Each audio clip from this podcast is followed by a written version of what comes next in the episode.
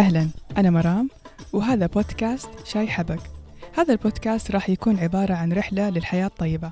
راح أشارككم فيه محطات ممكن تخلي حياتكم أفضل. في نهاية كل عام وبداية كل عام جديد دائما تبدأ الأصوات تتعالى بخصوص وضع قائمة الأهداف للسنة الجديدة. فنجد أنه الجميع يبدأ يتكلم عن إيش هي الأشياء اللي حابين يحققوها في العام الجديد أو إيش هي القرارات الهامة أو الحاسمة اللي راح تكون موجودة في هذه السنة. ويمكن هذه السنة لأنها سنة تحمل رقم مميز فهذا الشيء زود من هذه الوتيرة. وصرت أشوف في كل مكان ناس تحط أنه والله هذه بنحط نوايانا أو ناس تحط قائمة القرارات المهمة. في أشخاص قالوا أنه هذه السنة راح تكون سنة آه، ممكن ينتقلوا فيها لمدينة جديدة أو سنة راح يعني يختاروا فيها الوظيفة الجديدة اللي تناسبهم. ولكن يا ترى هل لمجرد أنه هذه السنة تحمل رقم مميز راح يجعل هذه الأهداف أخيرا قابلة للتحقيق؟ أو راح يجعلنا إحنا أنسب وأكثر ملائمة أو أقدر على تحقيق أهدافنا؟ طبيعي إنه دائما فكرة إنه نربط التغييرات الكبيرة في حياتنا بقرار كبير أو هدف كبير هي فكرة برمجنا عليها منذ الصغر. فدائما آه، الحياة دائما نختزلها بأهم القرارات اللي سويناها في حياتنا. بمعنى الكلية اللي درسنا فيها الجامعة اللي دخلناها الوظيفة اللي اشتغلنا فيها المدينة اللي نعيش فيها والأشخاص اللي حولنا. كل هذه مجموع القرارات المهمة بنظرنا هي اللي تكون شكل حياتنا الأساسي. وهذا الشيء طبعا اللي يخلي إنه أي قرار أو هدف وضعناه يخص هذه الأهداف هو بالتالي اللي راح يسبب التغيير الكبير. ولكن كل هذه البرمجة هي ما هي حقيقية وهي وهمية نوعا ما وفيها نوع شوية من الخيال. وهذا اللي تكلم عنه ألكسندر هين في كتابه Master the Day وسمى هذه ال syndrome اسمها wedding day syndrome أو آه، عقلية يوم الزواج.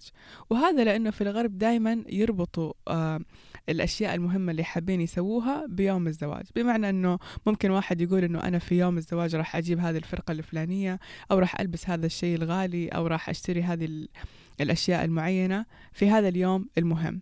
وهذه العقلية هي اللي تخلينا دائما نعتقد بأنه التغيير الكبير اللي إحنا ندور عليه مرتبط بحدث أو مرتبط بيوم معين. يوم معين حيصير فيه كل شيء إحنا نتمناه. يوم معين رح نصل للوزن المثالي. يوم معين حنصل لوظيفة الأحلام. يوم معين رح نصل لهذا الدخل المثالي. حيجينا عقد وظيفي حتجينا آه صفقة رح يجينا فلوس ما أدري من وين ولكن هي الفكرة بأنه يوما ما يوما ما رح يحدث هذا التغيير بس ما ندري أي يوم وهذا السبب اللي يخلينا دائما نستنى يوما ما نقرر هذا القرار عشان يجي يوما ما آخر يتحقق ولكن هل هذا التفكير حقيقي؟ هل هذا التفكير فعلا هو اللي راح يوصلنا لأهدافنا؟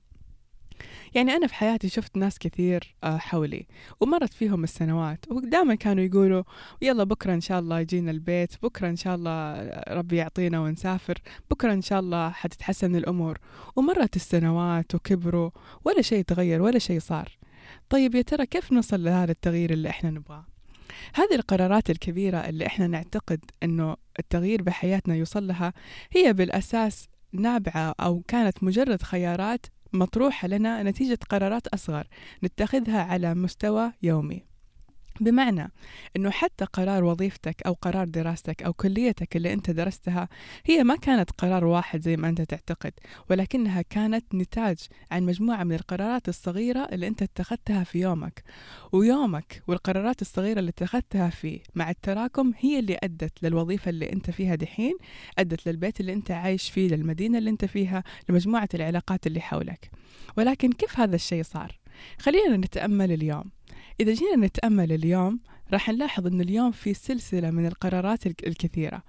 تبدأ من قرار متى راح نصحى؟ هل راح نقفل المنبه ولا راح ننام زيادة؟ هل راح ناكل أكل صحي ولا راح ناكل شيء من البوفية؟ ولا هل راح آه نسمع آه أغنية في السيارة ولا نسمع كتاب؟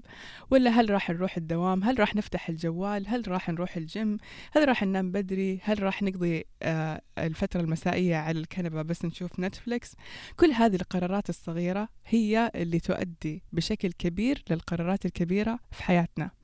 وهذا اللي سماه ألكسندر هين أنه موضوع أنه كيف نخلق لنفسنا نظام. هذه مجموعة العادات الصغيرة هي اللي تكون ما يعرف بالنظام. والنظام هذا مع تكراره هو اللي راح يؤدي لمجموعة التغييرات في حياتك واللي راح يؤدي للتغيير أو لتحقيق أهدافك اللي أنت حاب أنك تحققها. ولكن إيش اللي يخلينا دائما نربط التغييرات في حياتنا بقرار صغير؟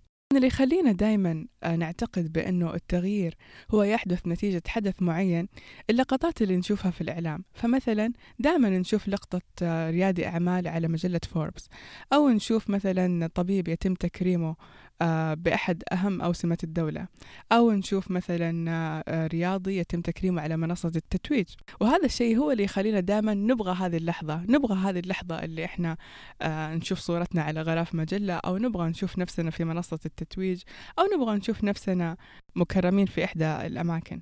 كل هذه عبارة عن لقطات ولكن هذه اللقطات كلها كانت نتاج عمل طويل. عمل طويل وساعات عمل طويلة من التضحيات أدت أكيد إلى هذه اللقطة اللي إحنا نشوفها. فالجسم المثالي ما راح يصير مثالي في لحظة. أكيد هو يخضع لنظام غذائي صارم. أكيد في عنده مجموعة من النشاطات اللي يسويها اللي تساعده على هذا الشيء. وحتى الدخل المادي اللي أنت تحلم فيه أو الزيادة اللي أنت تحلم فيها هذه ما راح تجي كذا. أكيد تحتاج أنك تؤدي عملك بطريقة معينة أو تحتاج بأنك تبدي قيمة أعلى تجعلك أكثر استحقاقا لمبلغ أكثر. ولكن هل معناه أنه حياتنا لازم ما يكون فيها أهداف أو قرارات؟ هل معناه أنه إحنا نعيش كذا اليوم على البركة؟ لا طبعا أكيد لا لازم إحنا نحط لنفسنا أهداف ولكن الأهم من وضع هذه الأهداف لازم نتأكد بأنه يومنا راح يوصلنا لهذا الهدف ولكن كيف نتأكد من هذا الموضوع؟ راح أعطيكم حاليا خطوات هذه الخطوات راح تساعدكم عشان تتأكدوا فعلا أنه هل يومكم فعلا قاعد يصب أو راح يوصلكم لهدفكم. فأول شيء لازم نسأل نفسنا سؤال. آه، هل يا ترى العادات اللي إحنا نسويها حاليا تصب فعلا بالهدف الأخير اللي إحنا حابين نحققه ولا لا؟ طبعا هذا الشيء يستلزم مننا أننا يكون في عندنا دفتر.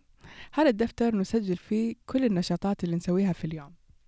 بمعنى نشوف هل النشاطات اللي أنا أسويها على مدى يومي فعلا راح توصلني لهدفي اللي أنا حابة أحققه ولا لا؟ للأسف كثير من الأحيان راح نلاحظ بأنه العادات اللي إحنا نسويها في وادي والقرارات اللي إحنا والأهداف اللي إحنا حابينها في وادي ثاني. طبعا هنا أنا راح أكتشف أكيد إنه في عندي عادات كثيرة ما تصب أبدا في الهدف النهائي.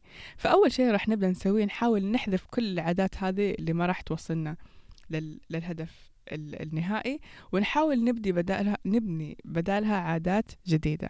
هذه العادات الجديدة هي اللي راح تسوي لنا النظام الجديد. هذا النظام هو اللي مع التكرار راح يوصلنا لهدفنا.